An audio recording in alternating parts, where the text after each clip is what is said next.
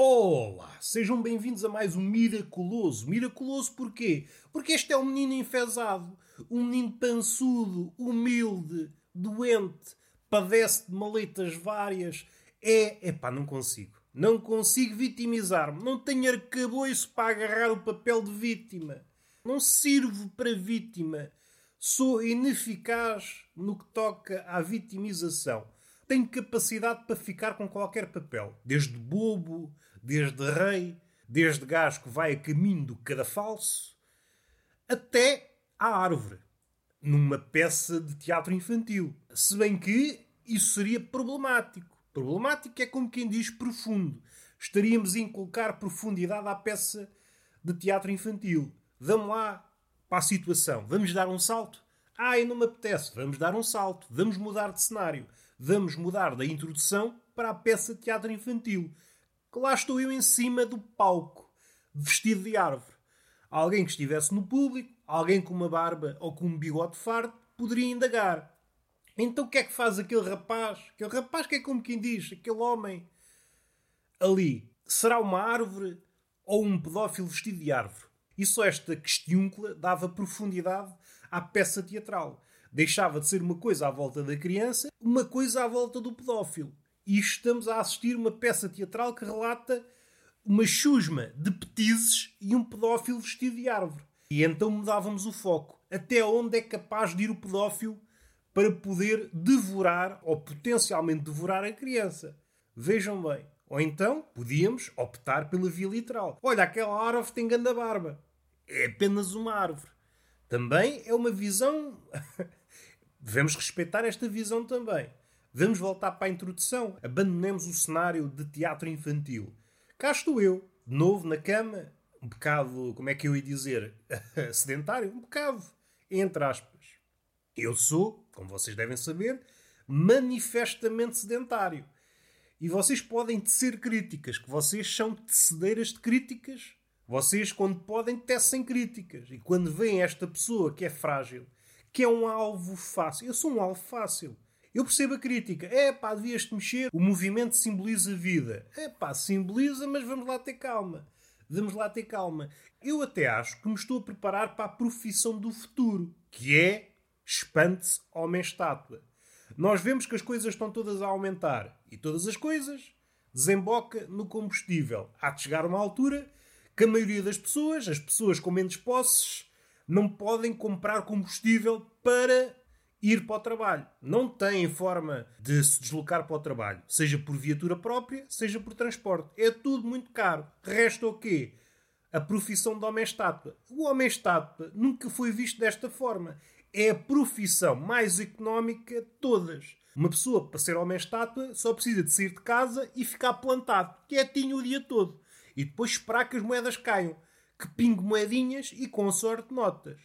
Ora, Primeiro que tudo, temos de analisar o público. Como se costuma dizer, mais ainda no nosso século, que é um século, ai meu Deus, que o público tem sempre razão, que já de si é uma ideia parva, como se a razão pudesse estar só e apenas numa facção, como se uma facção tivesse uma visão privilegiada sobre a verdade, a verdade essa absoluta. E entramos nos campos da filósofa Ana Arendt, não sei se é assim que se diz. A verdade absoluta é a pior coisa. Deixa de haver necessidade de diálogo. O diálogo só existe porque estamos ali a conflituar visões. Eu tenho a minha visão, tu tens a tua e estamos para aqui a bater bolas. Isto era o que se fazia. Hoje não. Hoje é chapadão no focinho e propalar o óbvio. Eu digo o óbvio, tu dizes o óbvio e ficamos todos bem. Não vá uma ideia danificar a imagem que o Narciso tem de si mesmo, que é uma imagem histérica estericamente positiva. Faz falta a casa de espelhos adaptar-se ao mundo atual. Se entrarmos numa casa de espelhos dita clássica, cada espelho oferece-nos uma distorção ao nosso reflexo. Estica-nos ou encolhe-nos ou ficamos mais redondinhos. E no caso do homem contemporâneo, ele está embeçado pelo espelho, está sempre a olhar para o seu reflexo, e é um reflexo, é um reflexo trabalhado pelos filtros, e para entrar numa casa de espelhos só com a garantia de que cada reflexo seria uma imagem positiva de si próprio. Ou seja, cada reflexo fosse um desvio em relação à verdade. Porque a verdade Quebra o feitiço do narcisismo. Mas não é por aí que nós vamos. Onde é que nós íamos, meus amigos? Onde é que nós íamos? Não íamos para lado nenhum. Nós só estamos bem, é quietinhos. Ah, estamos a falar na, na questão da verdade absoluta. A discussão deixa de fazer sentido, o diálogo deixa de fazer sentido, e a última análise é a amizade, porque a amizade é esta troca de bolas. Para citar Gonçalo M. Tavares, o amigo é aquele que pode discordar de ti. O inimigo é aquele que te obriga a concordar. Ora, não é preciso ser muito falcão, falcão que é como quem diz, com os olhos despertos para ver as lebres lá embaixo, para perceber que nós estamos inclinados mais para o lado da facção dos inimigos. Toda a gente é inimiga de toda a gente. Mais uma vez, é aquela ideia de sociedade atomista. E esta ideia podia ser parodiada, o átomo. O átomo rege-se pela noção de estabilidade, se não for neutro. Isto aqui é uma contradição. O átomo, para ser átomo, tem que ser neutro. Caso contrário, é um ião. Vocês percebem? Quer ligar-se para atingir a estabilidade. Procura a sua estabilidade. E as ideias, a mesma cena. A ideia nunca está fechada. Pelo menos no mundo dos lúcidos. No mundo dos lúcidos, o sábio sabe que a ideia, o caminho em direção à verdade, é um caminho infindável, é um caminho eterno. Nunca tocamos na verdade, é sempre um caminhar em direção a. Quando aparecem os fanáticos, o fanático diz: Nós somos detentores da verdade e tudo o que foge da verdade merece guilhotina. Aqui entra o Sr. Albert Camus o Senhor do Estrangeiro, do Homem Revoltado. Nesse livro, O Homem Revoltado, se a memória não me falha, fala desta questão. A lâmina converte-se em raciocinador. A lâmina converte-se em pensador. A, a guilhotina transforma-se em contra-argumentação. E na altura isto era lido, digamos, mais literalmente. Hoje somos transportados para o terreno da metáfora. Hoje a lâmina e a guilhotina são difusas Anda aí pelo ar, como um morcego, às cambalhotas. Vamos parar um pouco, vamos analisar o morcego. O morcego normalmente é elogiado pela sua forma de voar, a sua forma de detectar tem um sonar e tal. Mas vocês já viram um morcego a voar? Aquilo não é nada. Aquilo parece um bêbado. Eu nunca vi um morcego a voar em linha reta. Parece que se enfrascou com sangue. Provavelmente é isso. Provavelmente é isso. O morcego gosta de beber sangue de bêbado. Bebe sangue de bêbado. Como não há polícias que parem os morcegos, eles depois vão para a gruta aos trambolhões. Andam assim aos zigue-zagos. Epá. Devia haver um fiscal do morcego. Eu recordo-me no Alentejo, havia lá alguns morcegos. Eles por pouco não batiam nas merdas. Tem um sonar tão bom que detecta as coisas, os insetos. Não sei se teta, eu acho que aquilo é um bocado de sorte. Não daria uma melhor imagem se ele voasse em linha reta. Conferia-lhe assim um certo estatuto de eu sei o que estou a fazer. Agora não, aquilo é às malucas. Aquilo é às malucas. Eu estou desconfiado quando há aquelas nuvens de morcegos que vemos em documentários, naquelas selvas, quando eles saem em bandos de muitos. De certeza que há ali choques e cai muito morcego no meio do caminho. Umas cabeçadas uns nos outros. Acontece aquilo que por vezes sucede no ciclismo. Cai um gajo num pelotão, neste caso é um pelotão aéreo de morcegos, bate um morcego, de repente há um efeito dominó e a nuvem de morcegos tomba toda. Morrem os morcegos por causa de um gajo bêbado. Epá, isso é um perigo. É um perigo. Epá, onde é que nós fomos? Estávamos a falar de Camus, da questão da, da verdade absoluta e a questão do amigo, o amigo é aquele que pode discordar de nós sem medo de represálias, e o inimigo é aquele que nos obriga a concordar. É isso mesmo. Estamos a falar de Narciso, a relação com a sua imagem, a casa de espelhos contemporânea, que é uma casa de espelhos ainda por nascer, é apenas um conceito. Uma casa de espelhos que nos devolve uma míria de reflexos positivos que reforça a ficção. Tudo o que reforça a ficção é uma mais-valia para o Narciso. E daí que a comédia e a arte, se entendida como um pontapé nos testículos, não é bem vista. A arte que dá um pontapé nos testículos ou um murro no estômago, que é uma arte, ui, isto é uma arte rebelde. O que é que a arte está a fazer às pessoas, pá? Está a dar murros no estômago e pontapés nos testículos. Vamos prender a arte. A arte, se quiser viver em sociedade, o máximo que pode fazer é afagar a popa do ser humano, afagar a popa do leitor. A Mona Lisa, diante do seu público, O que faz é estender a mão e afagar a popa do seu público. O seu público diz: Ah, é uma gaja. E a Mona Lisa estende a mão, afaga-lhe a popa.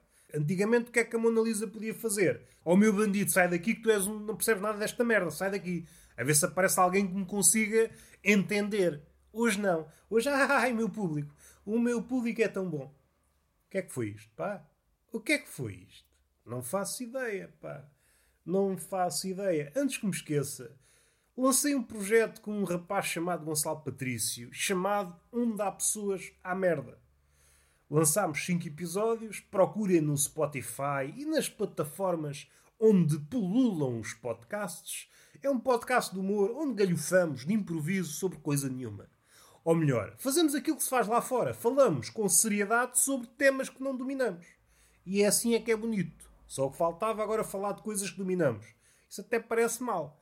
Até parece mal. Sigam no Spotify, deem 5 estrelinhas no iTunes, essa treta que vocês estão habituados a ouvir. Ah, não dou, não dás? Levas um chapadão no cu. Então andas a mamar episódios do Túnel de Vento. Daqui a pouco estamos no episódio 600 e não és capaz de parar. Isto não é um jogo online, pá. Podes pôr no pause, pões no pause. Podes fazer as duas coisas ao mesmo tempo. Se não tiveres o smartphone entupido de tralha. O meu, por exemplo, está entupido de tralha quando eu tento fazer duas coisas. Até se apaga-se. Oh, meu amigo, uma coisa de cada vez é um smartphone homem. Só faz uma coisinha de cada vez. Quando faz duas, às vezes vai abaixo. Diz, ah pá, não estou para isto. Já estou velhote, não estou para isto. Preciso de um smartphone fêmea capaz de tratar 20 aplicações ao mesmo tempo. E se eu preciso de 20 aplicações ao mesmo tempo? Não preciso. Mas é para esbanjar, é para ostentar a polivalência do meu smartphone. Eu gosto de ostentar. Se eu tiro dividendos dessa prática, epá, não me perguntem que isso até fica mal. Até fica mal dizer.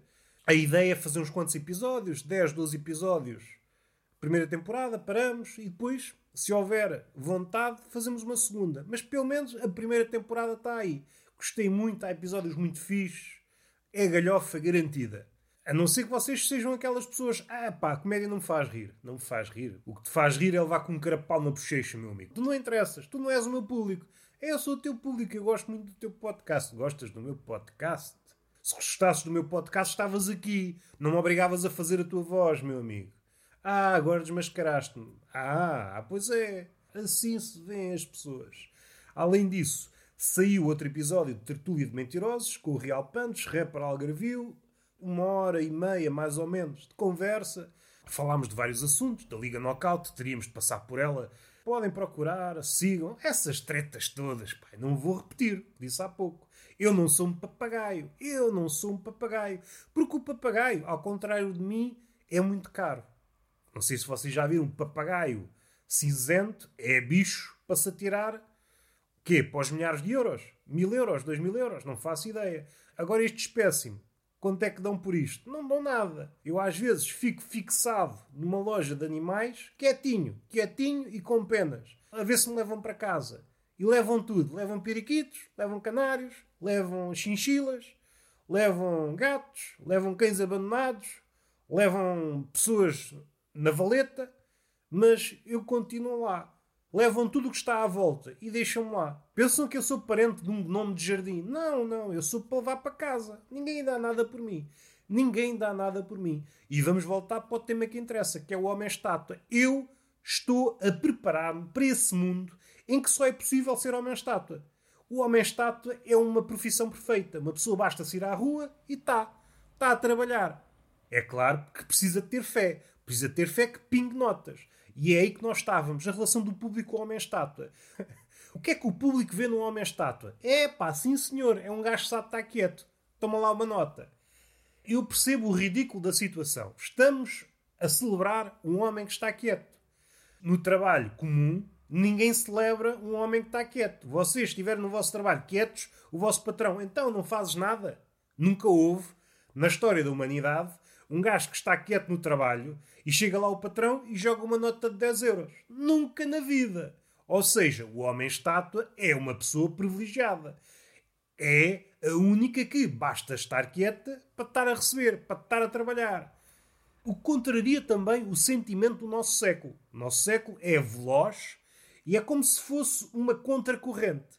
O rebelde do nosso século é o homem-estátua. Podiam fundar-se escolas de pensamento à volta do homem-estátua. Agora vamos tentar analisar o critério do público em relação ao homem-estátua. Imaginem-se na Rua Augusta, por norma estão lá três ou quatro homens-estátua. O que é que faz uma pessoa dar dinheiro a um e não dar dinheiro a outro? É pá, este gajo sabe mesmo estar parado. Este gajo, ui, é um gênio da inércia. Toma lá 5 euros. Vocês vão mais para a frente. É pá, este gajo está apenas parado. Isso também eu faço. Não dou nada. Vou mais à frente. É pá, este gajo está a começar, mas nota-se talento. Já para como um senhor. Toma lá um euro. É esse o critério. Há algo aqui de risível. O homem-estátua está parado. É o trabalho dele, é estar parado. O homem-estátua, ao contrário do outro, quer ser parado. Assim começa a andar. Epá, então, mas isto é o quê? O homem dito normal tem que estar sempre a andar. Nem que seja para fingir que está a trabalhar. Quando está parado, ui, há logo um problema. E é por isso que é inconciliável. Não podemos estar a andar, de repente dá-nos assim um vibe. No trabalho não podemos, depois do almoço, dizer ao nosso patrão: Patrão, esta tarde vou ser homem-estátua, vou ficar parado. E se faz favor, pode lançar moedas. Não podemos fazer isso. São trabalhos incompatíveis. Há aquele estatuto do trabalhador estudante, não pode haver aquele estatuto de trabalhador homem-estátua. São duas coisas incompatíveis. Ou trabalhas na sociedade ou és homem-estátua. As duas coisas são incompatíveis. Qual será o hobby do homem-estátua? Será atletismo? Ou melhor, será que esta figura existe? Alguém que é atleta, e como vocês sabem, à exceção do futebol, todos os outros desportos são mal pagos. Uma espécie de atleta que, para custear a sua vida de desportista, tem de se entregar à rua. E à rua, entenda-se, à vida de homem-estátua. Cria este contraste. Na pista de atletismo é um obiquelo, na vida à paisana é um homem-estátua. É pá, ganda contraste, meu. Ganda contraste. Mas o pior seria quando encontrássemos essa pessoa na rua. então, mas tu és o atleta e agora és homem-estátua? É pá, isso não faz sentido. Será que não estás a perder qualidades? E é por isso que o homem-estátua, por norma, está mascarado. Porque ele tem outra vida. O homem-estátua nunca está orgulhoso de ser homem-estátua. Fechando, essa é a profissão do futuro. Isto para dizer o quê? Quanto mais rápido aderirem à profissão de homem-estátua, melhor. Ganham mais experiência. Há de chegar uma altura em que as ruas estão povoadas de homem-estátua. A Rua Augusta, em vez de ter homem-estátua e pessoas à volta, só tem homem-estátua. E uma pessoa a tentar passar no meio dos homens-estátuas. É pá, é muito triste. Parece que vocês são um cão a fazer aquelas provas, a passar pelos pinos. Só que esses pinos são homem-estátua. Será um mundo complicado. Cada homem-estátua estará à espera de receber a moeda. São mais os homens-estátua do que o público, é pá, será a crise do homem-estátua. E só não cometem um suicídio porque para isso é preciso haver movimento. E eles não querem estragar a posse. Posse. É uma imagem poderosa. Outra coisa que vai ruir devido à multidão de homens-estátua: os museus de cera. Deixará de haver razão para irmos a um museu de cera. Basta ir a uma rua e vemos personagens quietas. Cada homem-estátua procurará a diferença, mascarar-se-á de outra forma. Podemos tirar fotografias com o homem-estátua que mais quisermos. Onde é que está o Cristiano Ronaldo no meio destas estátuas todas? É pá, está ali à frente, ali ao lado da mascote do Choca-Pique. Então vamos lá. Será um mundo espetacular. Será um mundo espetacular. Tudo quietinho. Tudo quietinho. Olha, assim é que é bonito. Para tirar fotografias é espetacular. Porque o homem-estátua nunca treme. Nunca treme. A não ser que tenha Parkinson. Mas é aí que ele se reforma. O homem-estátua, quando ganha Parkinson, pensa: opa, isto já não é para mim. Qual é o grande problema do homem-estátua? É criar varizes. É o problema que é poucas vezes falado. O homem-estátua às vezes reforma-se muito mais cedo. Há muito homem-estátua a reformar-se por invalidez devido às varizes. Passa o dia 8 horas de pé, mesmo 8 horas de pé, sem sair do sítio. Depois ganha umas varizes, até ganha varizes no bigode. Há um homem-estátua que eu conheço que se reformou aos 35. Começou a ser homem-estátua aos 15, fez 20 anos de trabalho. É pá, não estou para isso, estou cheio de varizes, já não consigo. As minhas pernas estão a pulsar, pulsar, pulsar, pulsar. Devo começar a usar meias de descanso aos 28. Vejam bem, que vidinha é esta? Não é só facilidades. Beijinho na boca e palmada pedagógica numa das nádegas. Até à próxima!